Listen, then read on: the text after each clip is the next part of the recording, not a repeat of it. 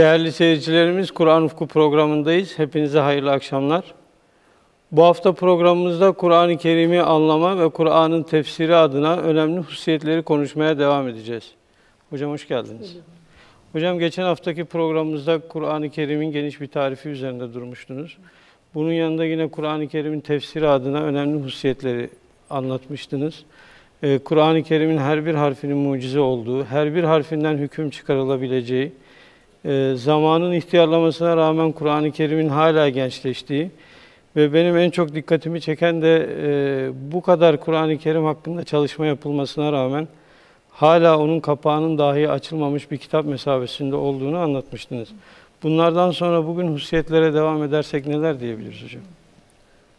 Kur'an'ı bunların üzerinde hocam duruyoruz ki belki biraz e, bazıları teferruat veya fazla görebilir ama Hz. Üstad'dan yine bir şey var. Kur'an'a ait bir mesele dahi diyor. Çok önemlidir. E, bugün özellikle Müslümanlar olarak yani ana meselemiz ne zihinlerimiz, düşünce yapımız ne de kalbimiz Kur'an'la inşa edilmiş değil. Yani yarı veya çoğu yanlış bilgilerden, değişik kitaplardan ve birazı da işte Kur'an'dan Genelde zihin, batı, batı kaynaklı batı eserler de fark etmiyor artık bugün yani. Ve yanlış kaynaklardan, farklı kaynaklardan zihnimiz teşekkür ettiği, inşa edildiği için ve bizden çıkan düşünceler de doğru olmuyor. Karma karışık oluyor, birbiriyle çelişki oluyor. O bakımdan hani Kur'an'ı anlama adına önce ona nasıl bakmalı? Bu son derece önemli. Ve hepsinden önce de Kur'an'a sonsuz itimat etmeli. Yani geçen haftada zannediyorum arz edilmişti. Bütün meselelerimizin çözümünün bir manada Kur'an'da bulabileceğimiz yani şeklinde bakmasını buna, buna bakmasını öğrenmek lazım önce. İşte bu bakmasını öğrenmenin ya- ve onu anlama ve tefsirde Kur'an'ın bazı çok önemli hususiyetleri üzerinde evet duruyorduk. Bunlardan birincisi yani çok önemli. Hz. Bediüzzaman'ın yine tespit ettiği ki İmam-ı Gazali de benzer e, dinin temelleri olarak aynı şeyleri zikreder. Kur'an'ın dört ana maksadı vardır. Yani aslında Kur'an'ın bütün ayetleri, bütün kelimeleri bu dört maksat etrafında döner. Bunlardan birisi tevhid. Cenab-ı Allah'ın varlığını ve mutlak birliğini anlatma, ispat etme. İkincisi nübüvvet yani peygamberliğin ispatı ve anlatılması, izah edilmesi. Üçüncüsü meat veya ahiret meselesi. Dördüncüsü de adalet ve ibadet diyor beraber olarak. Çünkü adalet deyince biz sadece haksızdan haklın, haklının hakkın alınması olarak bakarız. Oysa adalet kainatın dengesidir. Vücudumuzun dengesidir. Denge demektir adalet. Yani her şeyin olması gereken yerde olması ve olması gereken yerde devam etmesi demektir. Mesela burada bu bardağı buraya konması gerekiyorsa buraya koymak bir adalettir. Fakat kalkıp bu buraya konmuşsa bu bir zulümdür. Yani bunun tersi bir zulüm, zulümdür. Efendimiz sallallahu aleyhi ve sellem her zulüm zaten kendi manasında zulümün öyledir, karanlıktır diyor. Kabirde de aynı zamanda her zulüm bir karanlık olacaktır. adaleti genelde eşitlik olarak da tarif ediyorlar hocam. Müsavatsız adalet adalet değildir diyor Hazreti Üstad. Yani buradaki müsavat hani böyle bir e, bazılarının e, teorik manada iddia ettiği veya ütopik manada iddia ettiği herkesin birbiriyle eşit olması değil. Herkesin hakkı olan neyse yani her şeye hakkının verilmesi. Yine hani çok basit bir misal bu bardak ne kadar su olacaksa o kadar konur. Bunun üzerinde mesela ben bu bardağı bundan biraz daha büyüğüyle eşit yapacağım, aynı suyu koyacağım dersek su buradan taşar.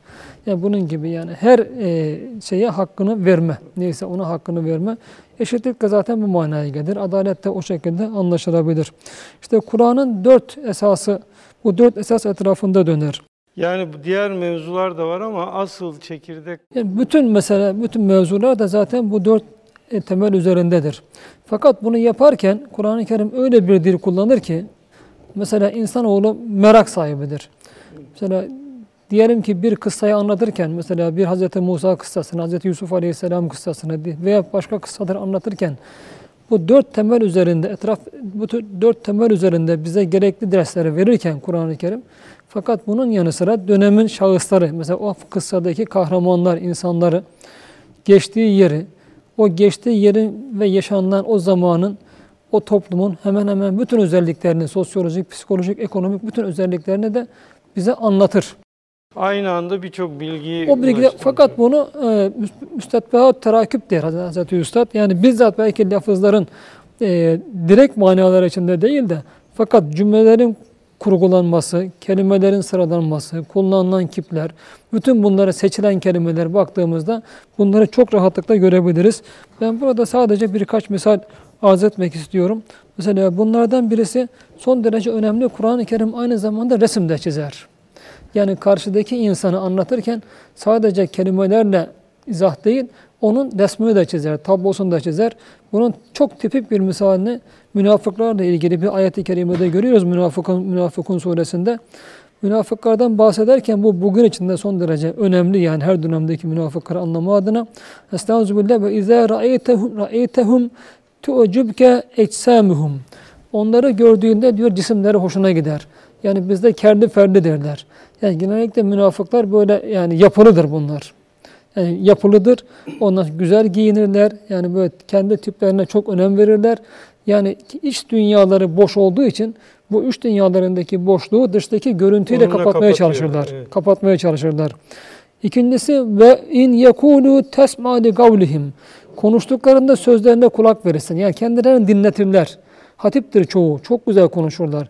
Zaten hani bir insan böyle çok fazla konuşuyorsa ve konuşmasına çok önem veriyorsa aynı zamanda ağzını doldura doldura bir yerde Kur'an-ı Kerim bunlara lahnil gavul der. Sen onları sözlerindeki lahinden tanırsın. Yani böyle avurtlarını şire şire, e, ağızlarını doldura doldura böyle çok biliyormuş gibi, çok güzel şeyler anlatıyormuş gibi. Yani bu şekilde konuşurlar onlar. Normal konuşulması gerektiği gibi değil de kendilerine bir ehemmiyet vererek, sözlerine ehemmiyet vererek konuşurlar. Bu şekilde yine fikri boşluklarını, işlerindeki boşluğu bunlarla doldurmaya aslında çalışırlar. Ve burada bize tanımı adına onlara işte Kur'an-ı Kerim bir resim çiziyor. Buyuruyor ki ennehum huşubun müsennede. Oysa onlar diyor birer müsennet odunlar gibidir. Son derece kereste, müsennet odunlar gibidir. Şimdi burada öyle bir tarif yapıyor ki Kur'an-ı Kerim. Müsenneden iki manası var. Birincisi e, Medine'deki münafıklar da öyleymiş. Her dönem münafıkları kendilerini böyle çok büyük insanlar olduklarını göstermek için güya başkalarının yanında otururken böyle arkalarına yaslanıp çok affedersiniz bacak bacak üstüne atıp böyle yani e, oturduklarını kuran bir oturduğu için bir yani duvara yaslanmış demek müsennet. Yani duvara yaslanmış kütükler gibidir onlar. Yani karşımızda bir insan surete ama fakat fikriyle, zikriyle, düşünce yapısıyla, vicdanıyla, her şeyiyle sadece bir kütük yani bir odun. Ve burada yani çok bir kıymeti harbiyesi yok Hiç aslında. yok. Yani bir de şu var tabii çok önemli. Odun nedir odun? Kur'an-ı Kerim ve guduhen nasıl bir Yani bu bir manada odun ateşin şeyidir. Yani o ateşin Malzemesi. malzemesidir aynı zamanda. Ve e, huşup müsennede kelimesinin ikinci manası giydirilmiş demektir. Yani el, üzerlerine elbise giydirilmiş kereste odundur onlar. Şimdi burada çok önemli bir şey var. Ben Uşaklıyım. Bizim Uşak'ın e, şeyleri çok odun kestim yani. Uşak'ın e, meşeleri çok e, önemlidir. Yani sert ve olur meşe. Şimdi odunu kestiğimiz zaman meşeyi o e, birinci derece onların renkleri laciverttir. Koyu laciverttir. İlk kesildiğinde. İlk kesildiğinde odunun rengi koyu laciverttir odunların. Ve orada e, yerde suyu çekmek için on, o bütün kökünden, gövdesinden sona kadar, bütün yaprak çiçeklerine kadar odunun damarlar vardır. Çizgili çizgili damarlar. Ha şimdi Kur'an-ı Kerim aslında burada öyle bir tarifte resim tablo ortaya koyuyor ki yani çizgili lacivert, koyu lacivert elbise içinde onlar e, duvara yaslanmış kütükler gibidir. Şimdi Biraz mesela bizde özellikle siyasiler için mesela bir tabir vardır. Lacivertleri çekme. Biliyorsunuz bugün siyaset edebiyatımıza girmiştir. Milletvekili olmak demek lacivertleri çekmek manasında bugün kullanılır. Hocam biz de Ve, artık lacivert elbise giymeyelim. yani her lacivert giyen haşa münafık değil ama fakat burada Kur'an-ı Kerim bir şeyi tanıtıyor bize. Yani çok önemli. Münafıkların daha ziyade kimlerin arasından çıktığını tanıtıyor. Özellikle dönemimizde yani en büyük münafıkların siyaset siyasiler arasından çıktığını Kur'an-ı Kerim çok mucizevi bir şekilde tanıtıyor ve Bediüzzaman Hazretleri bunu parmak basarken çok önemli bir şey kullanır bugünün siyasetinin dilindedir. Lafız mananın tersidir. Yani daima yalan ne söylerler. Ne tersi. Ne deniyorlarsa siz onun arkasında tersinin yapıldığını, başka şeyin yapıldığını ve yapılacağını bilmemiz lazım. Çünkü lafız diyor mananın tersidir. Çünkü devamlı yalan işte münafıkın ana alameti olarak Kur'an-ı Kerim burada resimle çizerek bize tanıtıyor. Bu mesela başka yerlerde de görebiliriz. Ben çok tafsilata girmek istemiyorum. Mesela Hazreti e, şey Ashab-ı Keyf'in mağarasının nerede olduğu hep tartışılır. İşte Tarsus derler, Ürdün derler, hatta Endülüs, İspanya derler. Değişik yerlerde mağara söylenir. Fakat Kur'an-ı Kerim oradaki mağaranın hem yerini, yönünü hem de resmini bize çizer. Mesela der ki oradaki ayet-i kerimede hani güneş Geniş doğduğu zaman der, geniş olduğu zaman güneş güneş der doğduğu zaman e, on sağdan geçiyor. Doğduğunda diyor onları sağdan keser. Yani batarken de der bu defa soldan makaslar. Yani burada çok Bu çok açıktır ki teferruat değil mi e, aslında hocam? Ya, demek önemi var. önemi var. Şu neden önemi var bu? Neden önem var? Bir defa Kur'an-ı Kerim burada mağaranın kuzey batıya battığını gösteriyor, baktığını gösteriyor. Demek ki zaman insanlar tartışacaklar. En azından mesela Şam'da iddia edilen Ashab-ı Keyf mağaraları içinde kuzey batıya bakmayan varsa o mağara olamaz. Bir defa yani.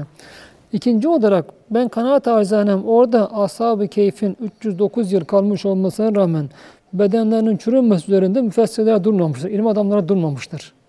Sadece mucize Yani olarak bakıyor. mucize olarak bakıyor ama burada acaba metabolizma bir noktaya gelince adeta yani e, çalışma sı- sıfır onda bir noktaya kadar diyelim gelince insan ömrü devam ederken çünkü sakalları büyümüyor. Çok açık anlıyoruz Kur'an-ı Kerim'den. Tırnakları büyümüyor.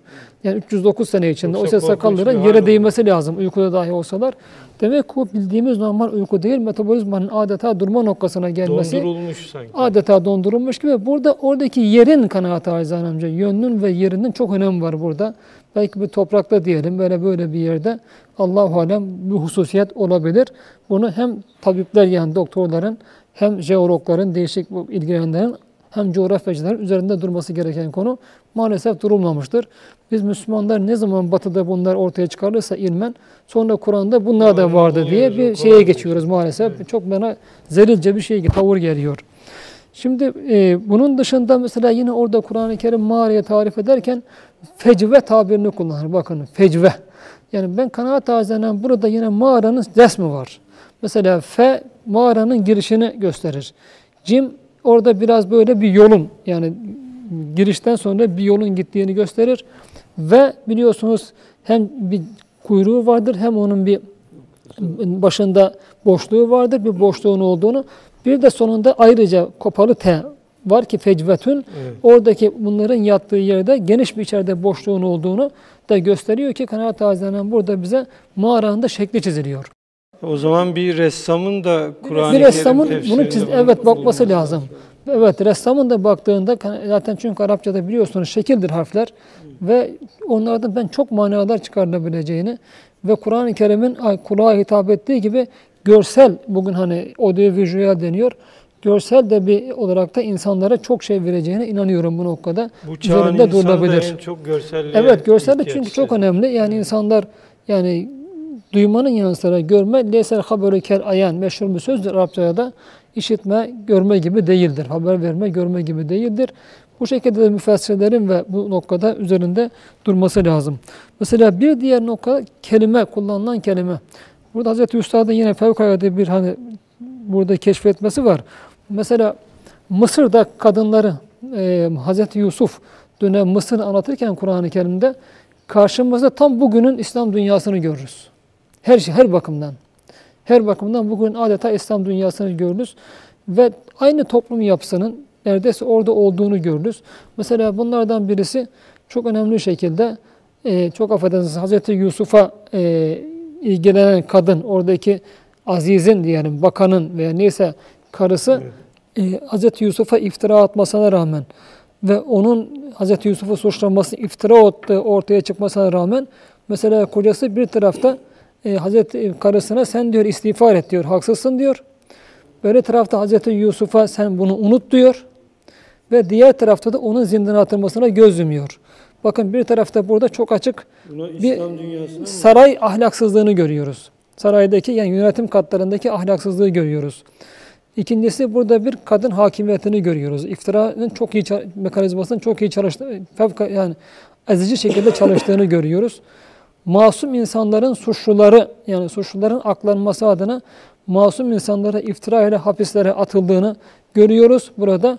Ve böyle tarafta erkeklerin yani kadınların hakimiyeti altında davranıp karısının suçlu olduğunu bile bile ona boyun eğmesini ve diğer taraftaki suçlu insanın da bile bile zindanda kalmasına buna za gösterdiğini görüyoruz.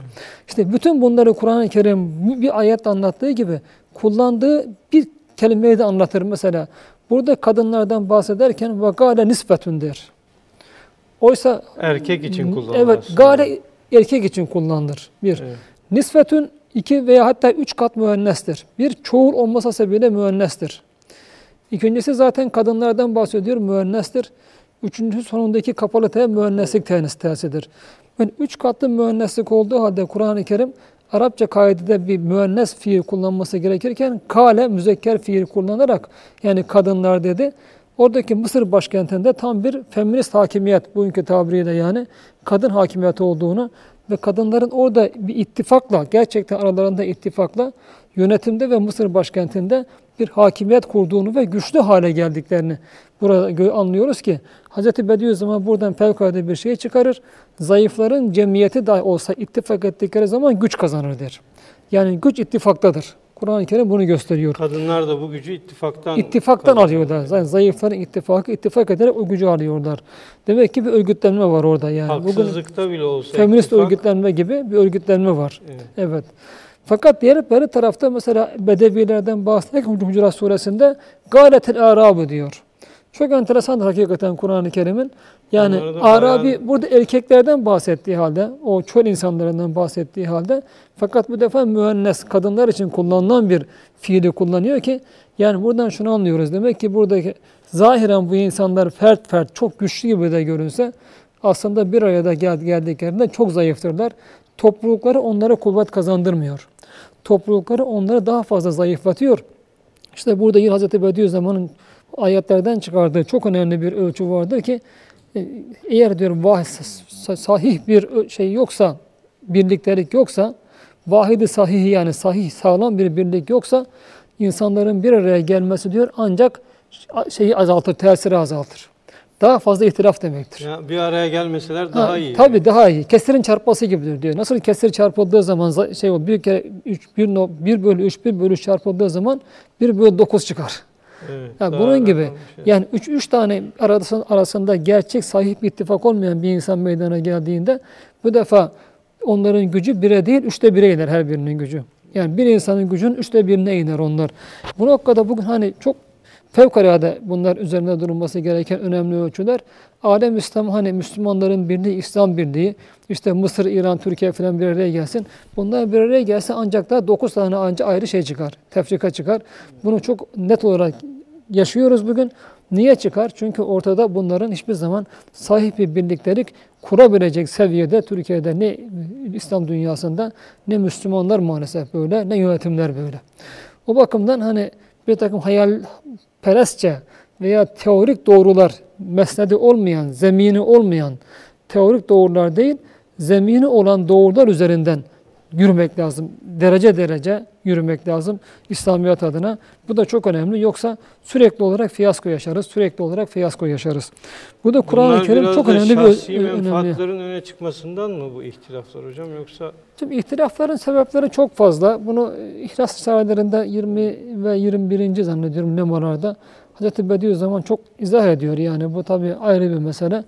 Ve hepsini fakat e, bakarsak ihtilafın, tefrikanın ana e, sebebi ihlassızlıktır. Çünkü beraber alıyor. İhlasla tef şeyi, üstad birliği beraber alıyor. Buradan şunu anlıyoruz. Bir müminin imanının, imanının ana ölçüsü, samimiyetin ana ölçüsü diğer mümin kardeşlerine karşı olan tavrıdır.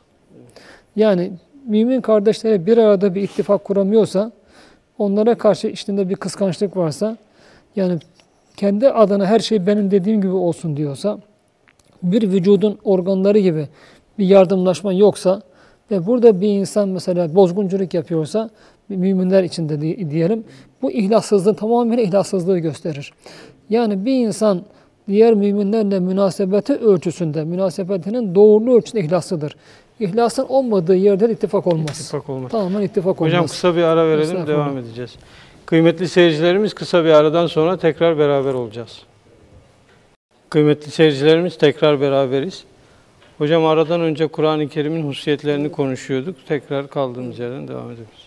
Bir başka çok önemli, daha meseleleri var da yani artık konumuz Evet. ana tefsire gireceğimiz için veya en azından bundan sonraki programlarda İnşallah. e, teferruata giremiyorum yani diğer misallerine. Bir diğer fakat çok önemli yani bunlar ifade etmeden geçemeyeceğim hususiyetler var.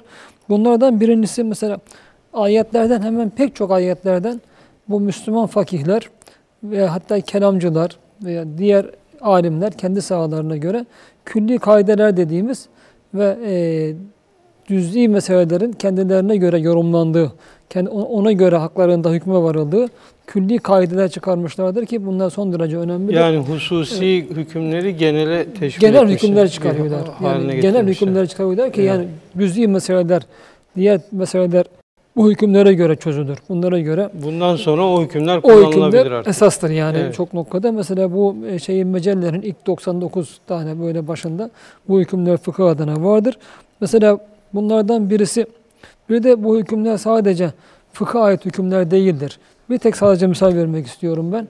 Hoca Efendi'nin bu İcaz-ı Kur'an ve İcaz-ül Beyan inşallah yeni çıkacak, yeni çıkacak eserinde Bakara suresine başlarken 11 tane buna misal veriyor.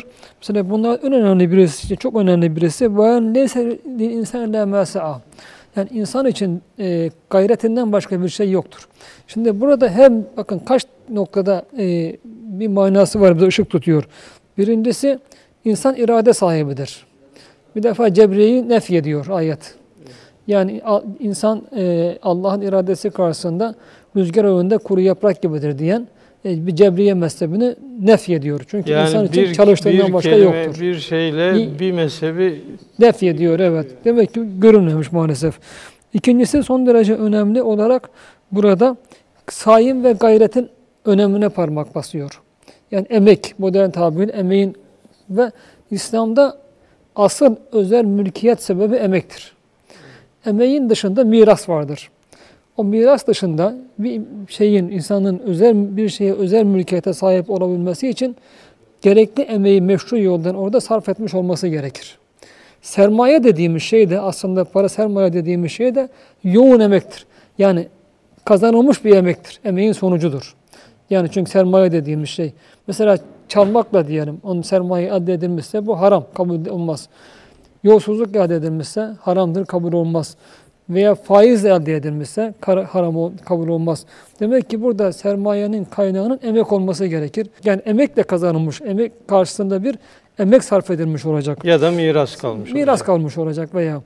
Üçüncü olarak burada çok önemli bir gerçe çok önemli bir şey var.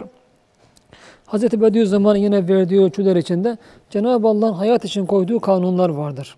Sadece dini kanunlar, dinin ahkamı değil, bir de şeriat-ı tekviniye veya fıtriye denilen, mesela bugün ilimlerin yanlış bir adland- adlandırmayla tabiat kanunları dediği, kainatın işleyişi, bir de bizim hayatımız için koyduğu kanunlar vardır. Mesela burada Üstad misal verir, der ki, sayin sonu servettir. İşte gayretin sonu servettir. Tembelliğin sonu ise bu defa e, sefalettir. Yani öyleyse Müslüman veya mümin olmak eğer gayretimiz yoksa, sayımız yoksa bu defa oturup da Allah'tan bize bir rızık göndermesini veya nimet göndermesini bize muvaffak kılmamızı gerektirmez hiçbir zaman. Yani Çünkü kainat kanunlarına riayet riayet etmezseniz etmek lazım. Müslüman Hayatın olmak kanununa riayet etmek lazım. Evet. Hasta olursak doktora gideriz. Onun veya işte bilen bir doktora gideriz. Gerekli ilacı kullanırız. Gerekli tedaviyi kendimize uygularız. Yoksa oturup durdu, ot- oturup durursak bu şekilde yani o zaman hastalığımız da geçmez. Yani Müslüman olmak, inanmış olmak bunları da yapmayı gerektirir. Dünya adına çok önemli. Bir de burada esas son derece Kur'an-ı Kerim'in çok ayette geçen bu yine bu e, sure, bu ayetin de desteklediği önemli bir hukuki hukuki fakat itikada da bakan bir e, ölçü vardır. Ve la tezuru vaziratun vizra uhra. Kimse kimsenin suçuyla yargılanamaz ve mahkum edilemez. Kimse kimsenin günahını çekmez. Burada yalnız şöyle bir şey var. Hani bir insan kötü bir çığır açmışsa Evet. bu çığırda gidenlerin kazandığı günahın her, her birisi o zata da yazılır. Bu Es ayrı konu. kel Es- fail. es- es sebebu kel fail. Bu ayrı. Fakat mesela burada hukukun hukuken bir prensip var ki suç şahsidir. İşte Ya bu- bir adamın babası suç işledi diye oğluna o ceza veremezsin. İşte burada yine Bediüzzaman Hazretleri'nin çok önemli bir şey söylüyor. İslam'da hak haktır. Yani küçüğü ve büyüğü yoktur hakkın. Bugün hani bir tane e, fıkıh profesörü bir e, fetva ortaya attı. İşte cemaat kendisini şu anda iktidar aleyhine feda etsin. Çünkü işte e, onlar az, diğerleri daha e, kuvvetli. Kendine böyle bir şey olmaz. Fertlerin fedası diye bir şey olmaz. Yani bir e, kaideyi çok yanlış bir şekilde kullanma. Çünkü hatta Bediüzzaman Hazretleri bir gemide diyor, dokuz cani bir masum bulunsa o bir masum kurtarılmadan dokuz cani cezalandırmak için gemi batırılmaz. Yani hakkın azı çoğu olmaz. Adalet-i mutlaka karşısında hak haktır. Bu ayet-i kerime bunu da buyuruyor. Yani daha anne karnındayken hak başlıyor aslında. Oradaki Hak var. çocuğa- Herkesin evet. hakkı kutsaldır. Herkesin hakkı her yani çocuktan ürün büyüğe kadar fark etmez. Ve bu hak karşısında, kanun karşısında peygamber de, cumhurbaşkanı da en sıradan bir insanda aynı derecede eşittir. Kızım Bir de- Fatıma da olsa olsa kolunu keserim. Kolunu keserim hırsızlık yaptığında. Bir de burada bakın çok önemli. Bu ayet-i kerime bir de Hristiyanlıktaki ilk günah inancını reddediyor. Mesela malum Hristiyanlığın modern yani Hz. İsa'dan sonra bir noktada değişen Hristiyanlığa giren bir şey. Hz. Adem'in işlediği günahtan bütün insanlara geçti. Günah sirayet etmez. Bulaşıcı değildir yani böyle bir şey yoktur. Öyleyse bütün insanlar Hz. Adem'in günahıyla günahkar oldu. Ya bir ferdin işlediği günahtan bana ne? Ben niye suçlanayım? Ha şimdi burada hem bunu hukukta suçun şahsiliğini kabul edeceksiniz. Hem itikadınız hukuka aykırı olacak. Böyle bir şey olmaz. Onlar bir de Hazreti İsa'nın da bütün günahların cezasını çektiğini düşünüp Ona geleceğim işte beraber. Yani maden ya hukukta şahsiliği kabul etmeyeceksiniz ya bu inancı kabul etmeyeceksiniz. Çünkü dinde diyelim İslam'da ve normal dinde bir sistemde hukuk bir ayrı, itikat bir ayrı konuşmaz. Birbirine aynı olması lazım. Çelişki olmaması lazım. Hukukun gerçek hukuk, itikadın doğru akaid, o itikat olması için burada çelişki olmaması lazım. İşte bu neyi doğuruyor? Bir noktada sapma olduğu zaman bir noktada ne doğuruyor bu? Haşa Can- Cenab-ı Allah bir tarihte yarattığı yani bir kulunun işlediği günahtan dolayı bütün insanlar günahkar olduğu için bir zaman oğul İsa şeklinde haşa geliyor. Ölerek onun günahını temizliyor, insanları temizlemiş oluyor. E, pekala Hz. E, İsa'ya kadar gelinceye kadar geçen insanlar ne olacak? hepsi Yani- cehenneme o mantıkla gitmesi. Dolayısıyla yani işte bir noktada sapma olursa itikatta veya bir dinde o bir o orada kalmaz. Yani merkezdeki böyle bir sapma muhite koskoca bir daire olarak yansır. Bu işte Kur'an-ı Kerim'de bunlar çok önemlidir. Bu kaidelerin yani sadece fıkhi değil aynı zamanda itikatla ilgilendirir, başka yerde ilgilendirir bu kaideler son derece önemli. Bu da Bunların tabii Kur'an-ı en başta bilinmesi lazım hocam. Bilinmesi lazım. Temel prensipler olarak bunların tabii hepsinin bilinmesi lazım. Bakın burada çok önemli Fahrettin Razi Hazretleri'nin çok büyük müfessiri yani fevkalade tarihimizin yetiştirdiği diyelim zirvelerden çok zirveler var da birisi çok tefsirlerde mesela görmezsiniz. Yani fakihlerin bakması farklı oluyor biraz.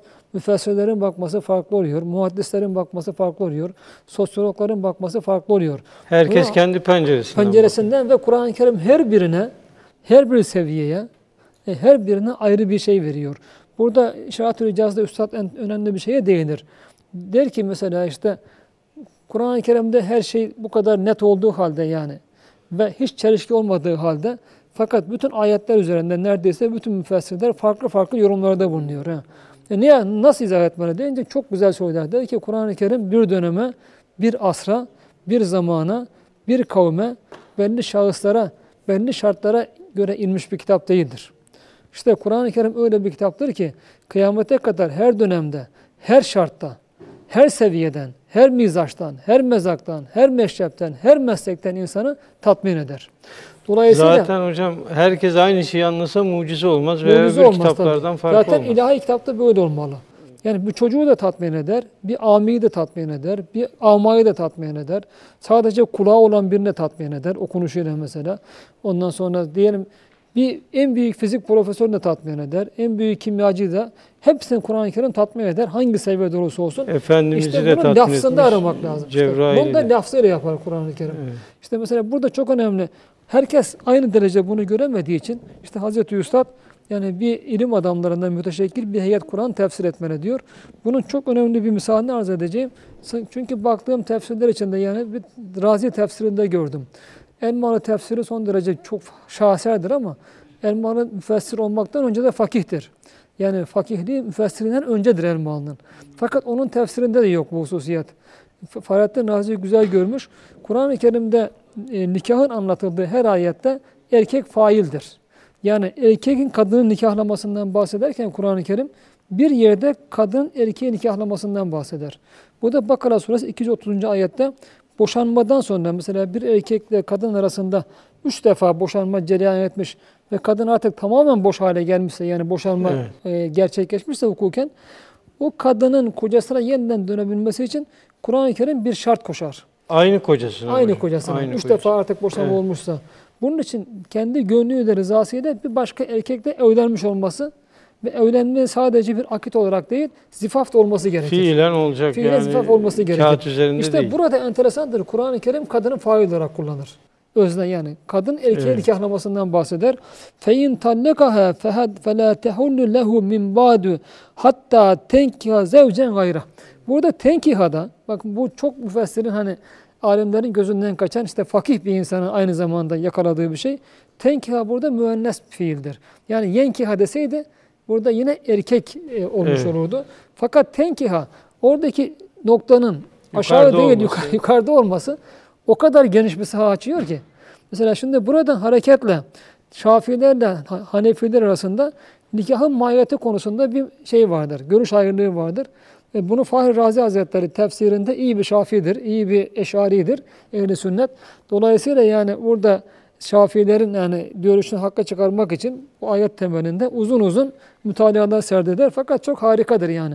Niye Kur'an-ı Kerim burada başka yerlerde mesela kadını nikahlamada e, fail değil de burada fail kullanıyor? Çok önemli. Maalesef bunun iyi anlaşılmaması işte sonraki asırlarda İslam dünyasında hülle denilen ve alay konusu olmuş İslam evet. adına bir uygulamanın ortaya çıkmasına sebep olmuştur ki burada kadının fail olarak zikredilmesi bunun caiz olamayacağını kesinlikle bir ispatıdır. Olamayacağının. Çünkü kadın orada burada kendisi bizzat kendisi seçecek. seçecek. Kendisi gidecek yani kendi gönlüyle tamamen bir erkeğe varacak. Ondan da geçinemezse normal bir evlilik yapacak. Ondan da geçinemez de ayrılmak zorunda kalırsa ayrılırsa ilk kocasını alabilir. Yani Kur'an-ı Kerim'in bu aslında boşanma önüne getirdiği en büyük engellerden birisidir. Yani bir manada engellerden Caydırmak birisidir. için konulmuş. Caydırma adına yani evet. son derece önemlidir. Ve hiçbir zaman da böyle meseleler suistimal edilmemelidir. Edilmesi toplumda çok daha büyük ağır yaraların oluşmasına sebep olur. Kur'an-ı Kerim burada da işte bir e, zamiri noktayla yani bir noktayla diyelim bir yer yerine tel kullanma Arapça ifadede önümüze fevkalade bir her bakımdan ufuk açmış, saha açmış oluyor. Bunları da bilince hocam okuyup dinlemesi ayrı bir zevk veriyor tabii. Evet tabii yani. Evet. Bunların çözülmesi bazen fakir hani bunu şey olarak yaşıyorum kafama takılan böyle mesela 30 senelik meseleler vardır. 25 senelik meseleler vardır altından kalkamadığım. Demek bunu hani Cenab-ı Allah biraz üzerine gitmek gerekiyor bunların. Hiç farkında olmadan bir zaman açı, keşfediyorsunuz, veriyor Cenab-ı Allah'ın bir şeyiyle. Onun verdiği zevki insana başka şey vermiyor. Yani kafanızdaki 25 senelik bir çengel gitmiş oluyor evet.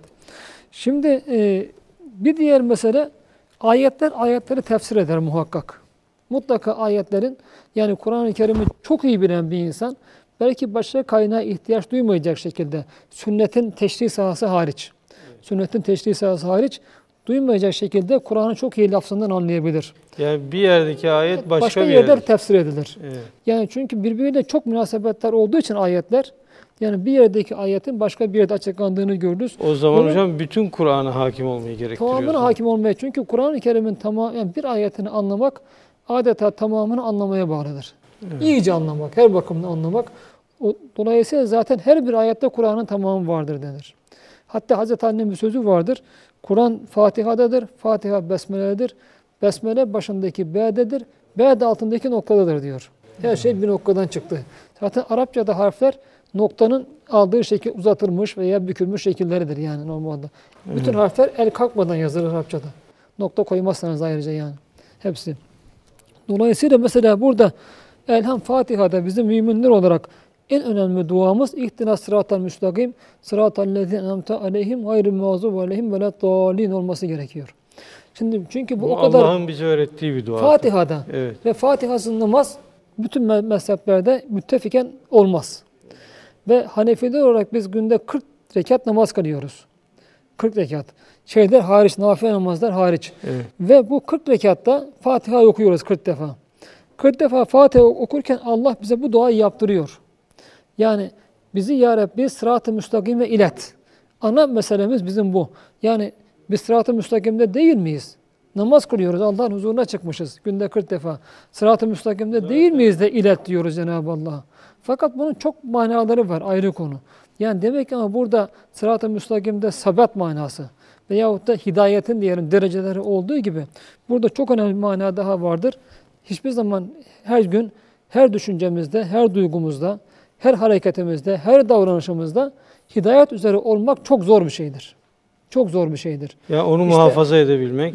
Ve muhafaza edebilmek, Evet. doğru, daima doğru düşünmek, kalbimizin hep doğru atması, hep doğru hareket etmek, doğru adım atmak bu çok zor bir şeydir. İşte bundan dolayı Allah bu duayı bize devamlı yaptırıyor. Sürekli yaptırıyor. Ve bundan dolayı Peygamber Efendimiz sallallahu aleyhi ve sellem bunun bir manada bir emir olan Hud suresinde festakum kemme ümirt. Yani her konuda sana ne emredilmişse onu dost doğru yerine getir. Dost doğru ol. Bu beni ihtiyarat diyor Efendimiz sallallahu aleyhi ve sellem. Hatta kendisi günde diyor 70 veya bir rivayette 100 defa kalbimin dumanlandığını hissederim diyor. Allah 100 defa istiğfar ederim diyor. Bakın bir peygamber hassasiyeti içinde bizim ne kadar istiğfar etmemiz gerektiği buradan anlaşılabilir. İşte ihtina sıratal müstakim. Fakat bunu, burada Cenab-ı Allah bize sırat-ı müstakimi tarif etmiyor. Nedir bilemiyorum. Mesela Kur'an yolu demiyor. Mesela İslam demiyor. Ama burada demek ki insan fertler olarak hepimiz Kur'an'a ve sünnete bakarak sırat-ı müstakimi her meselede ne olduğunu bilemediğimiz için maalesef işte bu görünmeyince her dönemde böyle çıkan bir takım dalayat fırkaları gibi bugün de bir takım dalayat fırkaları ortaya çıkıyor ki işte sadece Kur'an'la olur. Kur'an Müslümanlığı veya mealle olur. Bunun gibi fırkalar ortaya çıkıyor. Herkes Evet. kendi yolunu sırat-ı müstakim olarak tarif ediyor. Öyle bu defa da herkes herkese göre bir sırat-ı müstakim çıkıyor. Oysa burada işte Kur'an-ı Kerim hepiniz diyor yani Kur'an-ı Kerim'den her meselede doğruyu çıkaramazsınız. Fakat benim yarattığım bazı insanlar vardır ki size nimet olarak verdiğim işte bu insanların yolu o sırat-ı müstakimin yoludur. Kimdir bunlar işte? Burada insanları önümüze çıkarıyor Allah. Sıratallezine enamte aleyhim. Yani ya Rabbi bize sırat-ı müstakim hidayet eyle. Nimet verdiğin insanların yoluna. Yani sırat-ı müstakimde olan daima düşüncede, davranışta, hissiyatta, hepsinde, itikatta olan ve bu yolda rehberlik yapanların bize yoluna hidayet eyle. Yani o şahıslara yönlendiriyor Allah. Böyle birileri var, meçhul Var, her değil. zaman olması lazım. Örnekleri önünüzde var. Hazreti aslında. Üstad buradaki ellezine'den diyor ki bu ismi mevsul denir. Bunlar diyor aynen gökte yıldız gibi, güneş gibi, ay gibi ortadadır görmek, görmek isteyen için. İşte kimdir bunlar? Bunu tefsir ediyor Allah. Nisa suresi 69. ayette tefsir ediyor Cenab-ı Allah. Estağfirullah. Ve men yuti'illaha ve rasule kim Allah ve Resulü itaat ederse bakın demek ki bu zatları bulmanın önemli şartlarından birisi Allah ve Resulü itaat ederse feulaike me'allezine en'amallahu aleyhim. Onlar Allah'ın kendilerine nimet verdiklerini ne beraberdirler, bulabilirler. Kim bunlara? Minen nebiyyin. Bir, nebiler. Nebiler. Bakın burada enbiya demiyor. Bu da çok önemli. Enbiya Arapçada kırık cemi denir. Kırık cemi azlık ifade eder. Enbiya deseydi nebilerin tamamının Bir kısmı. bunlardan olmadığı haşa ortaya çıkardı. Nebiyin salim cemi yapıyor. Sa- sahih yani kaideli cemi yapıyor ki bütün nebiler buna dahildir. Bakın bu da çok önemli. Fakat bir yerde diyelim Kur'an-ı Kerim mesela Yahudilerin çok peygamber katlettiğini buyururken yukattirune enbiyahum diyor. Orada bakın kırık cemi yani bütün nebileri katletmediler. İşlerinden bazılarını katlettiler. Arapçada çoğulların bile böyle ayrı mana ifade eden hususiyeti vardır. Burada Bir de bunları nebiyyin hocam diyor. işte o tercüme ederken mealde nasıl ifade Veremiyorsunuz. Veremiyorsunuz. Veya parantezlerle izah etmeye çalışıyorsunuz yani. Minen nebiyyin yani nebilerin tamamı bunlara dahildir. Yani her bir nebi peygamber sırat-ı müstakimin rehberidir. Sonra sıddıkîn. Bakın burada bir Hazreti Ebu Bekir gibi, Hazreti Ebu Bekir gibi özü sözü doğru, hayatında yalana yer olmayan ve bir insanın sıddık olmasına üç mani vardır hadis-i şerifte geçen. Bir, yalan. iki sözünde durmama. Üç, ahde vefasızlık. Şimdi bir dördüncü de bir Bir rivayette geliyor. Düşmanlıkla şeyinde. sınır tanımama. Münafıklık alametleri. Yani münafıklık. Oysa sıddık bunlar peygamberliğin birinci vasfı sıdktır. İslamiyet'in birinci temeli sıdktır. Yani doğruluktur. Bir defa yalan söyleyen bir insanın şeriat mahkemesinde İslam'da şahitliği ebeden kabul edilmez. Bir defa Bir defa söylemişse çünkü emniyeti yıkmıştır. Mesela bir Yahudi bir Hristiyan ehli kitabın şahitliği makbuldür. Yalan, duyu, yalan, yalanlar duyurulmamışsa. Fakat bir insan bir mümin beş vakit namaz da kılsa, oruç da tutsa, her sene hacca da gitse bir defa yalan söylemişse açıkta ve bu artık yalan, yalancı damgası bir manada onu alır kendisine ve ikinci defa da söylemeyeceğine garanti olmadığı için şah mahkemede, adalet mahkemesinde şahitliği kabul edilmez. Bugün tonlarca yalan söyleyenler durumlarını buradan e, kendilerine, vicdanlarına havale edelim. İşte burada sıddıkın yani sadıkka değil bakın sıddık. Alabildiğine doğru. Ağzından yalan çıkmayan, sözü özüne, içi dışıyla beraber dop doğru insanlar ve hayatlarıyla inandıkları davayı da tasdik, ed- tasdik etmiş insanlar. Hazreti Evet. Ebu Bekir Efendimizin bunun en zirvesidir. Ebu Bekir gibi insanlar. Diğeri şüheda. Bakın şüheda Kur'an-ı Kerim'de şehit tabiri e, savaşta ölen manasında değil, şahit manasında kullanılır. Savaşta ölen bir mümin canını vermek de davası uğrunda davasının hakkaniyetine şahitlik yaptığı için hayatıyla mecazen şehit denmiştir onlara. Şehit demek Ya bizim ölürken böyle bir şehadette bulunuyor. şehadette bulunuyor hayatıyla. Bizim gayb olarak inandığımız gerçekleri müşahede eden insanlardır. Mesela Hazreti Ali Efendimiz der ki ben görmediğime inanmam der. Mesela görmediğime inanmam.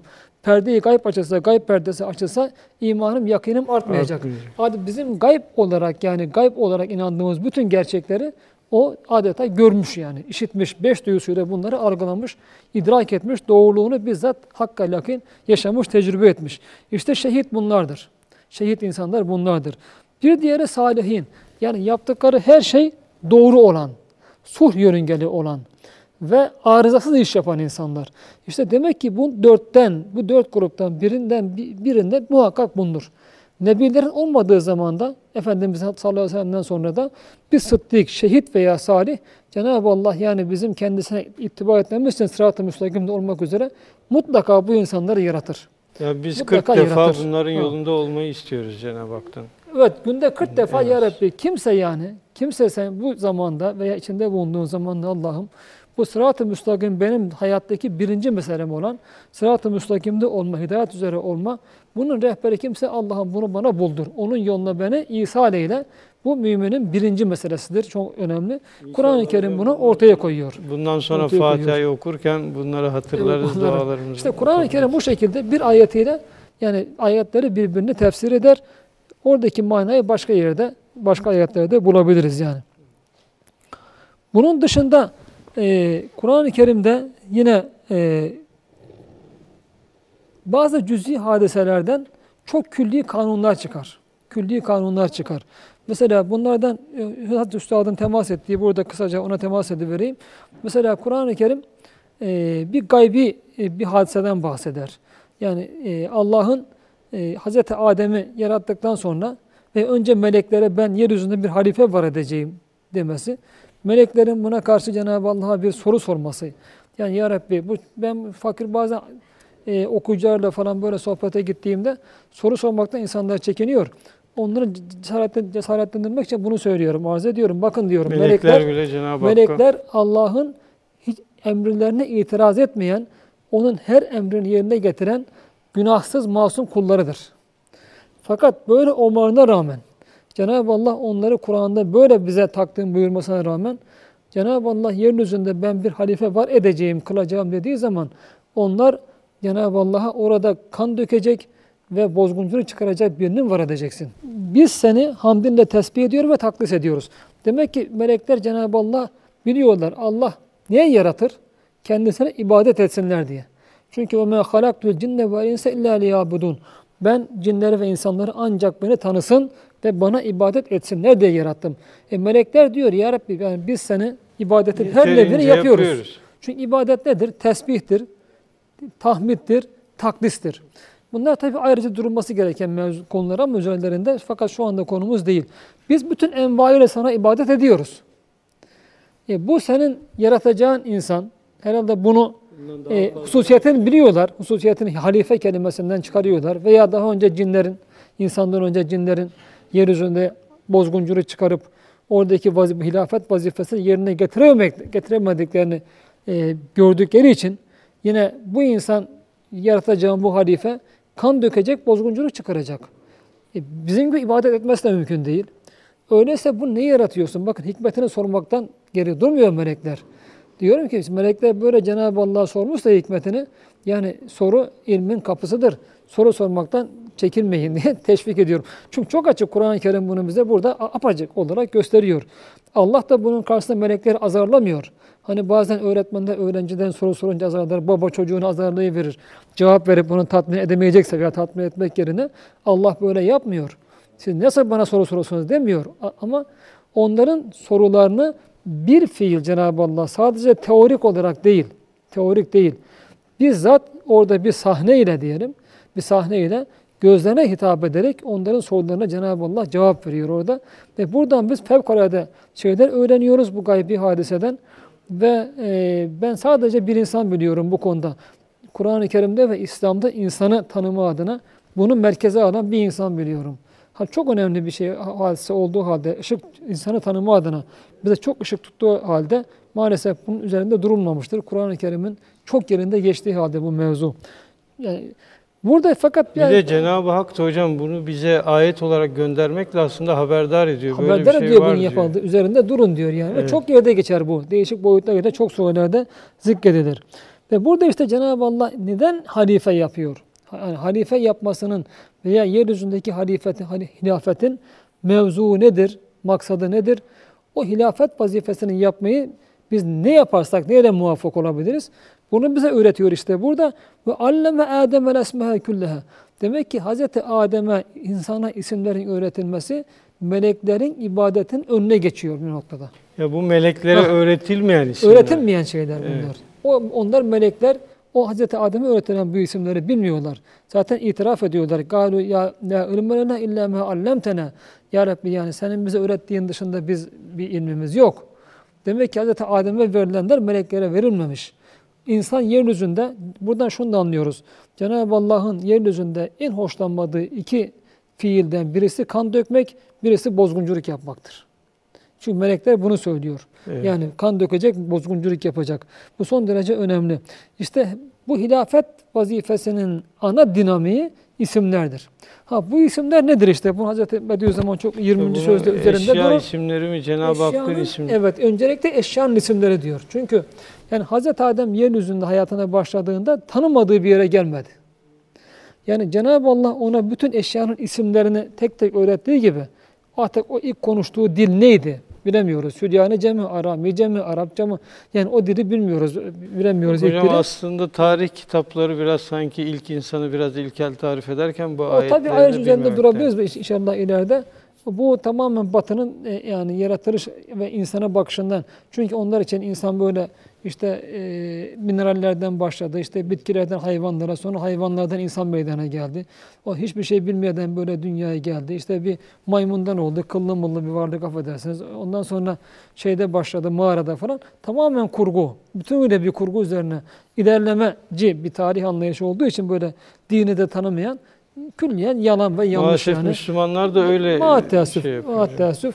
Hazreti Adem yeryüzüne hayata başladığı zaman eşyayı tanıyordu. Evet, eşyayı tanıyordu ve icmali olarak Allah yeryüzünde münasebette bulunacağı bütün eşyayı ona tanıttı. Ve kullanacağı eşyaları da tanıttı. Sadece bunların isimlerini tanıtmakla mesela bu taştır, ağaçtır, sudur, efendim işte şu yiyeceklerdir demedi Allah. Bir de onların çok enteresan bakın burada ve alleme Adem ve isma külleha diyor. Yani burada kullanılan zamir kullanılan zamir e, can şuurlar için kullanılan zamir.